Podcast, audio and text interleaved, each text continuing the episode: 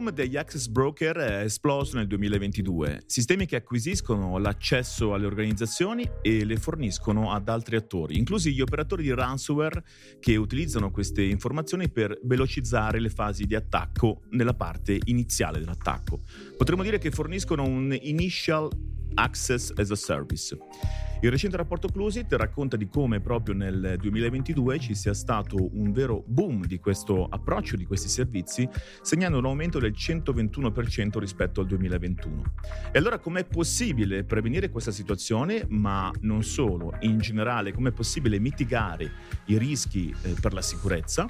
Com'è possibile farlo ed essere compliant e soprattutto com'è possibile gestire l'identità aziendale? Io sono Lorenzo Begliusse e vi do il benvenuto a Innovationable, il podcast di Reti Spa che parla di innovazione e lo fa attraverso una linea di pensiero sostenibile a beneficio di persone, aziende e organizzazioni. Oggi qui con me per parlare di questo interessante tema c'è Elia Mariani, responsabile Nord Italia di One Identity. Benvenuto Elia. Grazie Lorenzo, buongiorno a tutti. Allora, partiamo subito con una domanda relativa ai rischi. L'ho detto in apertura, siamo costretti a utilizzare il termine mitigare i rischi. Ecco, allora, Ilia, perché non è possibile azzerarli? Ma, eh, azzerare un rischio, avere una sicurezza assoluta in realtà è un, un concetto mh, irrealistico in eh, tantissime situazioni, direi praticamente tutte le situazioni. Noi abbiamo a che fare con un panoramica informa- un, panoramica, un panorama informatico estremamente complesso dove c'è un, una serie di criminali informatici molto organizzati, organizzati anche in vere e proprie società che sono sempre un passo avanti a noi, scoprono vulnerabilità, sviluppano tecniche per eludere le difese g- digitali. Quindi ciò significa che anche le migliori misure di sicurezza possono essere super- superate posto che l'attaccante abbia il budget e il tempo necessario. Per questo ci sono diversi fattori che impediscono appunto la sicurezza assoluta. Pensiamo al progresso tecnologico. Ci troviamo di, di fronte a una società che ogni, ogni, mese, ogni anno, ogni cinque anni va avanti con nuove scoperte. Pensiamo adesso a tutte le tematiche di intelligenza artificiale, ora di blockchain di poco tempo fa. E queste certo aprono nuove possibilità per migliorare la società, ma ovviamente aprono anche a nuove falle di sicurezza, a nuovi scenari di cui bisogna tener conto. Quindi questa fluidità del panoramico mm. informatico rende molto difficile prevenire, prevenire e prevedere soprattutto t- tutti i tipi di minacce. Altri fattori sono L'aspetto umano, che è, molto, è, sempre molto importante, le persone spesso sono l'anello debole di questa mm. catena, anche a fronte delle misure migliori dal punto di vista tecnologico, l'umano può, può sempre causare il fallimento di queste. Pensiamo a persone non adeguatamente formate a livello di sicurezza informatica che cliccano su link o allegati dannosi, che eh, usano password semplici o condividono queste password che non hanno la giusta cura dei propri asset aziendali. Non solo le persone, ma anche le aziende sono il fattore umano. Mm. Le aziende possono non preoccuparsi abbastanza appunto della formazione del proprio personale. Del personale, certo. Infine, mh, mm, ricordiamoci comunque che le risorse per la sicurezza informatica sono risorse abilita- eh, limitate. Mm. Le, le, aziende hanno un budget definito, spesso questo budget deve andare in contrasto con il budget dedicato al core business e okay. la sicurezza informatica al netto degli operatori del settore non è il core business di un'azienda e quindi dato risorse economiche limitate e risorse umane, quindi personali limitati, bisogna spesso concentrarsi sulle misure più necessarie e tralasciare e posticipare per il futuro misure di sicurezza secondarie e quindi anche qui abbiamo un'esposizione a rischio.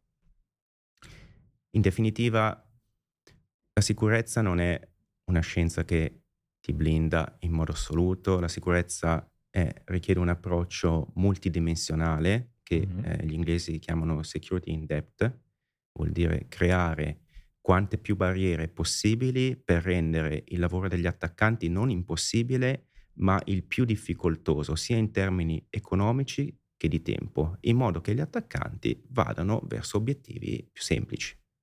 Ok, direi che è una risposta eh, chiarissima.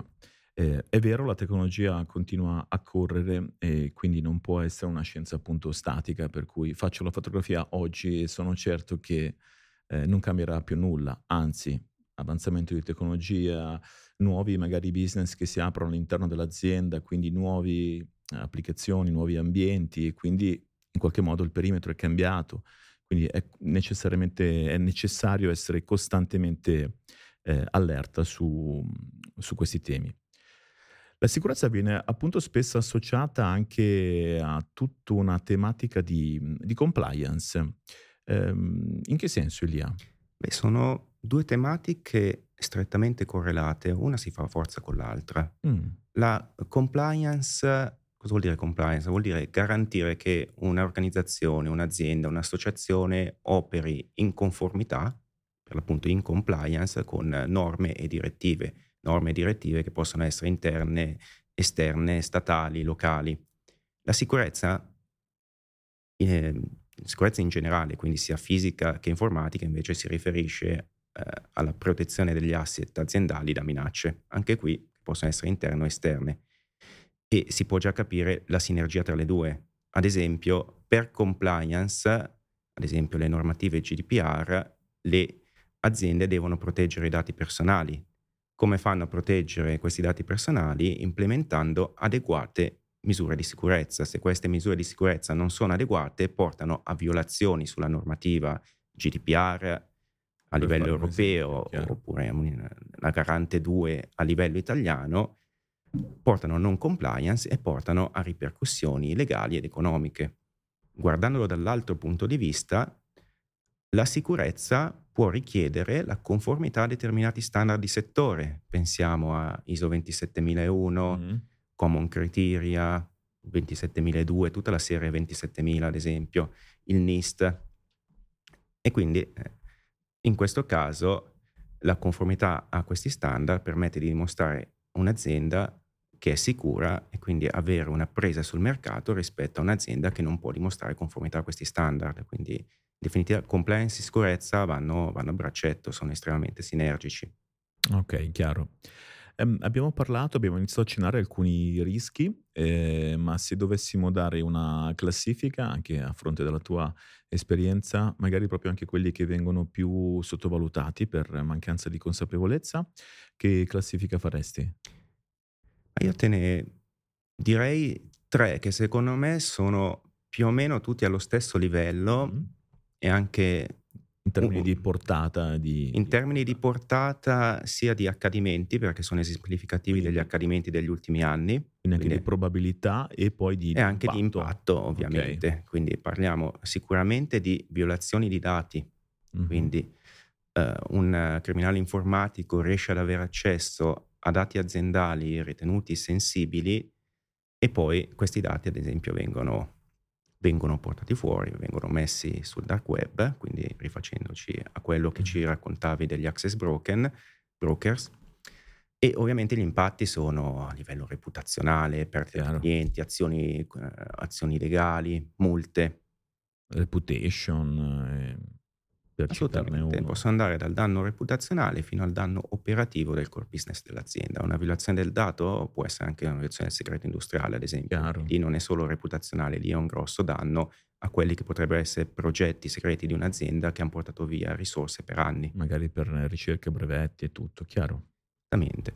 Secondo rischio, a cui parliamo della categoria dei malware mm-hmm. e dei mhm. ransomware ransomware, che è una categoria di malware che, è... è stato su tutte le cronache per diverso periodo, poi dipende, va, va, a periodi, però abbiamo sentito diversi nomi in passato che hanno accompagnato anche i TG, no? sono arrivati nel fino pubblico, a... Nel pubblico, nel privato, quindi diciamo che l'Italia è in una posizione privilegiata per, per, questi attacchi perché eh, purtroppo abbiamo un, de- un debito tecnologico elevato, ma siamo comunque ancora una potenza mondiale a livello ad esempio manifatturiero, Chiaro. quindi diciamo un target ricco con delle difese basse è proprio è, ideale. È, è l'ideale, esattamente Lorenzo. Quindi ça va sans dire che malware e ransomware possono causare danni gravissimi a un'azienda, interrompere l'operatività del business, causare la perdita di dati critici, inattività, costi di ripristino dei sistemi. Pensiamo a un malware che eh, va a compromettere l'altoforno di una fonderia. Mm. Se, si, se si spegne un altoforno ci vogliono tempi lunghissimi per la riaccensione e non è neanche detto che si riesca a riaccendere per come è fatto un altoforno che ha una parete refrattaria all'interno deve essere sempre tenuta calda, quindi eh, non avendo una sicurezza, que- in questo caso di operational security da questo punto, può addirittura abbattere completamente un'azienda. Chiaro. E poi come ultimo rischio direi il classico, che però si evolve sempre in, in modi più disparati, che è il phishing e l'ingegneria sociale. Quindi gli attaccanti, il limite è la fantasia. E torniamo al tema due delle persone che hai citato Esatto. Che citato prima. Esattamente, si fanno, diciamo, l'ingegneria sociale diventa sempre più accurata, più targetizzata. Mm. Eh, non è l'SMS che ti arriva a caso sul telefono dicendo la, la, la tua banca esatto. ti ha bloccato il conto, sbloccalo, oppure c'è un pacco delle poste che ti aspetta, clicca questo link. Queste sono, eh, lanciano un milione e spera che dieci abbocchino. La vera ingegneria sociale presuppone uno scouting dell'azienda target e un confezionamento delle operazioni e dei messaggi in modo che siano il più reali possibili. E credibili, proprio specifici, proprio sui comportamenti di quell'azienda o di quella persona. Esattamente, e questo, a meno che la, la persona che è target di questo non sia stata adeguatamente formata, è veramente difficile eh, riuscire a capire e reagire. Pensiamo a un'email che arriva dall'indirizzo certificato del nostro manager o del nostro CEO. Dubitare di quello è un po', eh, diciamo, bisogna essere formati dalla nostra azienda stessa per cogliere tutte quelle sfumature che possono essere indice di un'ingegneria sociale e in più garantire sempre di chiedere prima di agire. Chiaro. Quindi qui c'è tantissima componente di formazione, quella che accennavi prima. L'ingegneria sociale si, si, sconfigge con la formazione delle persone, eh, non solo gli operatori IT, che ci si aspetta che abbiano una sensibilità Maggiore, di un certo tipo, chiaro. ma qualsiasi personale aziendale, quindi dall'operatore IT al business manager, al CEO, alla segretaria, al magazziniere, deve essere formato perché ormai tutti abbiamo accessi a sistemi informatici e tutti possiamo essere il punto d'ingresso per l'attaccante. Capiti tutti questi rischi che sono davvero tanti, ne hai citati tre con tre scenari che sono assolutamente comprensibili e mm, sono assolutamente realistici. A questo punto come può un'azienda approcciare alla più corretta strategia di sicurezza dal tuo punto di vista? tutti questi rischi, quello di cui abbiamo parlato finora, hanno in comune un target, che è quello della credenziale privilegiata. Mm. Credenziale privilegiata è qualsiasi tipo di credenziale che dà accesso a dati e risorse sensibili e quindi se compromessa è quella che ha il potenziale maggiore di fare danni a un'azienda. E eh, una strategia di sicurezza efficace per proteggere le eh, credenziali privilegiate sono l'implementazione eh, chiamate PAM, quindi di Privileged Access Management, gestione degli accessi privilegiati. Perché sono le più efficaci? Sono le più efficaci eh, perché permettono la maggiore riduzione della superficie di attacco a fronte del minore investimento economico e eh, proteggono le credenziali privilegiate con, eh, consentendone l'accesso solo alle persone che effettivamente sono abilitate a quell'accesso. Ad esempio, eh, portano delle cassaforti cifrate all'interno queste, di, delle cui queste credenziali sono protette, ruotano periodicamente le password in modo che se una persona si appunta alla password, la scambia, questa password non è più valida per un accesso successivo, hanno un'archiviazione sicura di queste password e eh, inoltre permettono anche agli amministratori di sistema, che sono il target, eh, diciamo, sono i detentori degli accessi privilegiati, di operare in sicurezza sui sistemi critici. Operare in sicurezza vuol dire ad esempio che le loro sessioni sono monitorate e registrate, sono indicizzate in modo da verificare che non ci siano anomalie. E anche, ovviamente, visto che abbiamo parlato di sicurezza e compliance, mm-hmm. sono monitorate e registrate anche a fini di compliance. Ricordiamoci che in Italia e in Europa abbiamo leggi che dicono che le attività degli amministratori di sistema devono essere monitorate e registrate ai fini dell'audit. Quindi agevolano anche poi tutte le fasi a valle, appunto. Sì, di, sì, di diciamo, soluzioni di questo tipo hanno sempre un occhio di riguardo per la sicurezza, un occhio di riguardo per la compliance e un occhio di riguardo per l'esercizio IT. Quindi da una parte andiamo a ridurre la superficie d'attacco mettendo in sicurezza le credenziali privilegiate. Dall'altra andiamo a fornire un audit trail di tutto ciò che avviene sui sistemi critici ad opera degli amministratori del sistema in modo da garantire la compliance delle normative. E dall'altra comunque automatizzando e centralizzando la gestione delle credenziali privilegiate siamo in grado di eh, diciamo, fare streamlining dei processi aziendali in modo da efficientare quello che è l'utilizzo del personality e in questo modo andiamo anche a ridurre l'errore umano. Per fare un esempio di approccio con e senza PAM?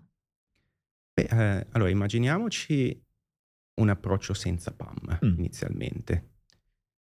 In caso d'uso, amministratore Windows deve accedere a un server Windows con credenziali di domain admin. Okay. È un caso d'uso dei più pericolosi perché con quel domain admin puoi fare, puoi fare qualunque cosa. Deve sapere la password, mm-hmm. probabilmente eh, questa password o se la tiene da qualche parte o utilizza dei tool di password management personali sul proprio PC, deve stare la password, deve scrivere la password questa, eh, per loggarsi nel sistema, entra nel sistema e fa il suo lavoro. Cosa fa in quel sistema se non c'è un sistema di, di auditing e di registrazione? Non è dato saperlo. Il flusso con un PAM diciamo, implementato in tutte le sue funzionalità principali sarebbe l'amministratore IT accede alla soluzione PAM mm-hmm. e richiede di avere accesso a quello specifico server con quella specifica credenziale. Mm-hmm. Questa richiesta viene sottoposta a un processo approvativo che può essere o autoapprovato, il più semplice possibile, oppure se l'accesso è considerato critico, sottoposto all'approvazione ad esempio del suo capo, del team, chiaro. del responsabile. Una volta che viene approvato, la, soluzio- la soluzione PAM estrae la password di questa credenziale dal suo vault cifrato, la inietta automaticamente nella sessione e ritorna ad esempio la sessione in remote desktop o in SSH, quindi grafica o testuale, all'amministratore di sistema. Quindi finora l'amministratore di sistema non ha toccato la credenziale privilegiata, non ha interagito con la password, non l'ha estratta, non l'ha messa, non l'ha registrata da nessuna parte. L'amministratore di sistema sta accedendo a un sistema critico con credenziale privilegiata senza comunque trattare elementi critici della credenziale. Questa sessione poi è registrata, mm. indicizzata.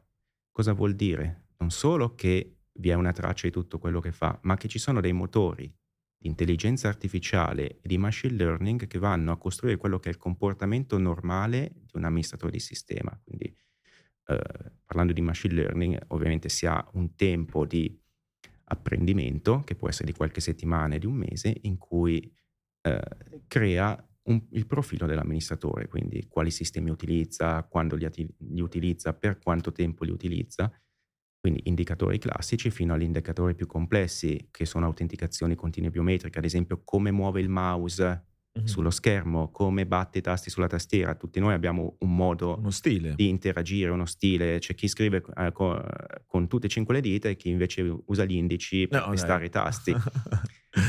Però, Però la, hai reso l'idea. Eh, con questa tipologia di creazione di una baseline, il sistema poi è anche in grado di, ovviamente, di rilevare quali sono i discostamenti dalla baseline mm-hmm. e quindi andare a evidenziare anomalie presunte anomalie, chiaro, esempio, in modo che possano essere... Un'anomalia può essere, questo amministratore ha sempre lavorato dalle 9 alle 18 sui sistemi Unix, adesso alle 2 di notte sta facendo il dump di una tabella di un database di un SQL Server. Mm.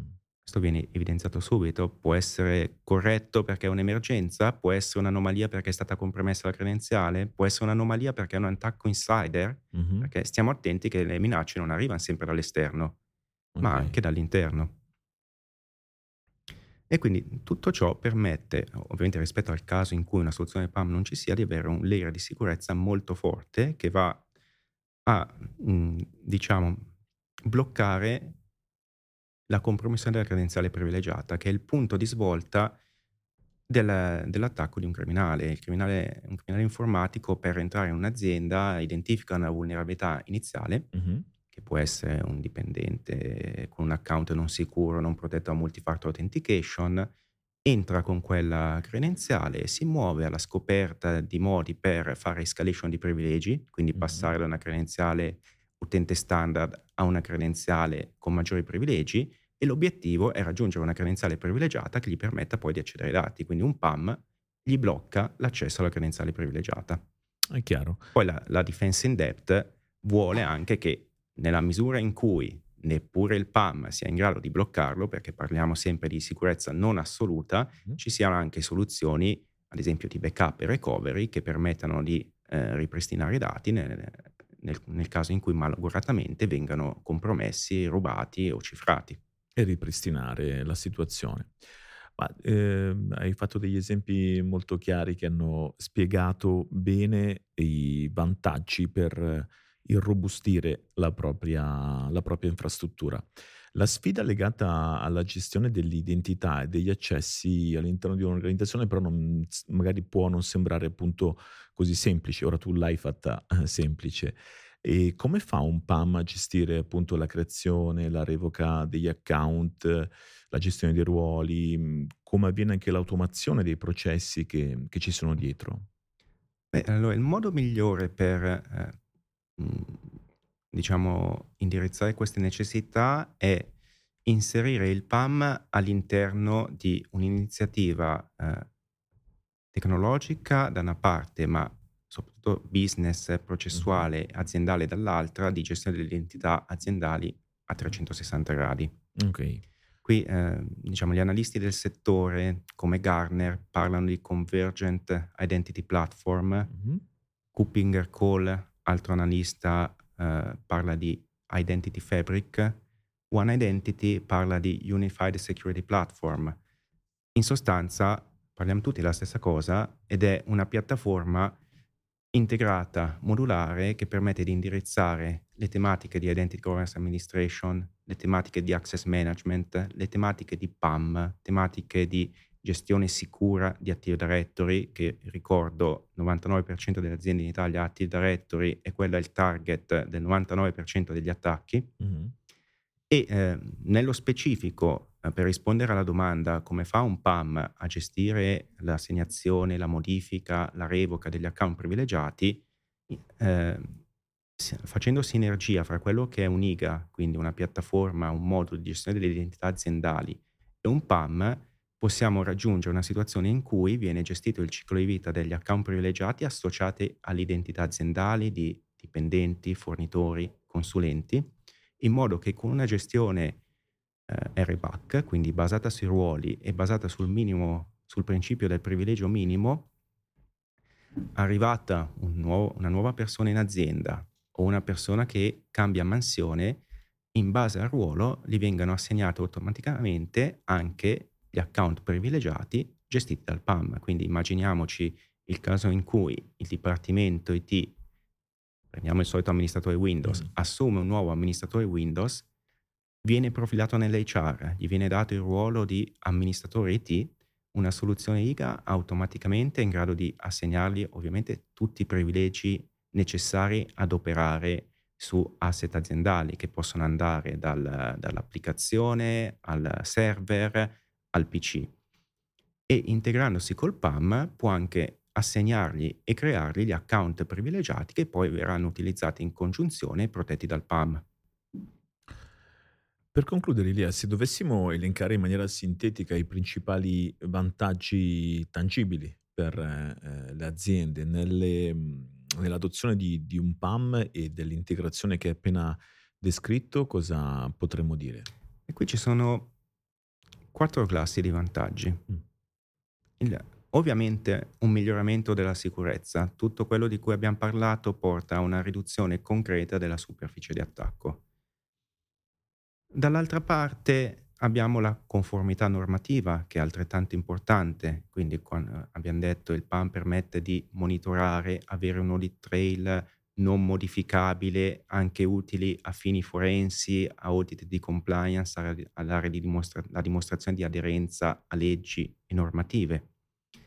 Abbiamo una migliore efficienza operativa del reparto di esercizio IT, che da una parte si traduce in una riduzione dei costi, posso fare di più con meno. Mm-hmm. Dall'altra si riduce l'errore umano. Anche qui, in una situazione in cui tutte le operazioni vengono gestite a mano dal personale, ad esempio la creazione di un account, l'inserimento di una password, l'autenticazione a un sistema, queste si prestano a de- delle compromissioni, a delle sviste, comunque. Sì, anche errori semplicemente. Sì, ma errori dovuti anche a tante cose. Prendiamo l'esempio di dover profilare un, uh, il nostro amministratore IT e dargli gli account privilegiati eh, che gli servono per lavorare. Se ho un dipartimento IT che fa tutto manualmente, che ha migliaia di ticket da gestire, probabilmente inizio a uh, cercare dei modi di efficientare, che può anche dire prendo il template di un'altra persona e associo questo template dell'altra persona a questa yeah, persona. Copia e incolla. Copia e incolla che può portare nel caso migliore l'amministratore IT non ha tutti i permessi necessari per lavorare e dovrà richiederne altri. Nel okay. caso peggiore ne ha molti di più di quelli che gli servono. Mm. E quindi inizia a essere un accentratore di rischio. Una gestione automatizzata, ad esempio, dell'identità associata al PAM, queste cose le rimuove, perché i processi sono automatizzati, i permessi sono assegnati in base ai ruoli, qualsiasi cosa è tracciata chi cambia dipartimento gli vengono tolti i permessi precedenti, gli vengono dati quelli nuovi, chi se ne va gli, gli viene tolto qualsiasi accesso. E eh, in ultimo, ma assolutamente non meno importante, eh, negli ultimi anni eh, ci sono quelle che si chiamano le cyber assicurazioni, assicurazioni mm. contro il rischio informatico, assicurazioni che ovviamente richiedono il pagamento di premi assicurativi più o meno grandi e definiti in seguito a degli audit che le assicurazioni fanno sui propri clienti. E dimostrare di avere una soluzione PAM, una soluzione, come anche una soluzione di gestione dell'identità, come anche una soluzione di access management col single sign-on e la multifactor authentication, sono tutti dei check che eh, vanno a diminuire il premio assicurativo e questo è una, una, diciamo, una riduzione dei costi molto molto concreta e estremamente misurabile. Quindi un ulteriore fattore positivo che va a toccare anche un tema interessante, questo della cyber insurance, che forse è attiva davvero da, da pochi anni, ma nei confronti delle quali le aziende oggi devono eh, necessariamente prevedere all'interno dei, dei propri budget. Quindi un punto in più che si aggiunge rispetto ai molti che hai citato. Elia, ti ringraziamo per questa chiacchierata ci auguriamo magari di rivederti prossimamente con eh, magari qualche verticale in più, perché hai tirato fuori tanti argomenti interessanti, però credo che per ognuno di questi poi per andare a guardarli verticalmente c'è la necessità di parlarne abbondantemente. Assolutamente, abbiamo dato giusto una spolveratina alla punta dell'iceberg. esatto, ma era l'obiettivo di questa puntata con te. Elia, ti ringrazio ancora molto e mh, grazie a tutti quanti. Vi rimandiamo a reti.it slash podcast per il prossimo episodio di Innovatiable, sempre ancora sulle tematiche di cyber security.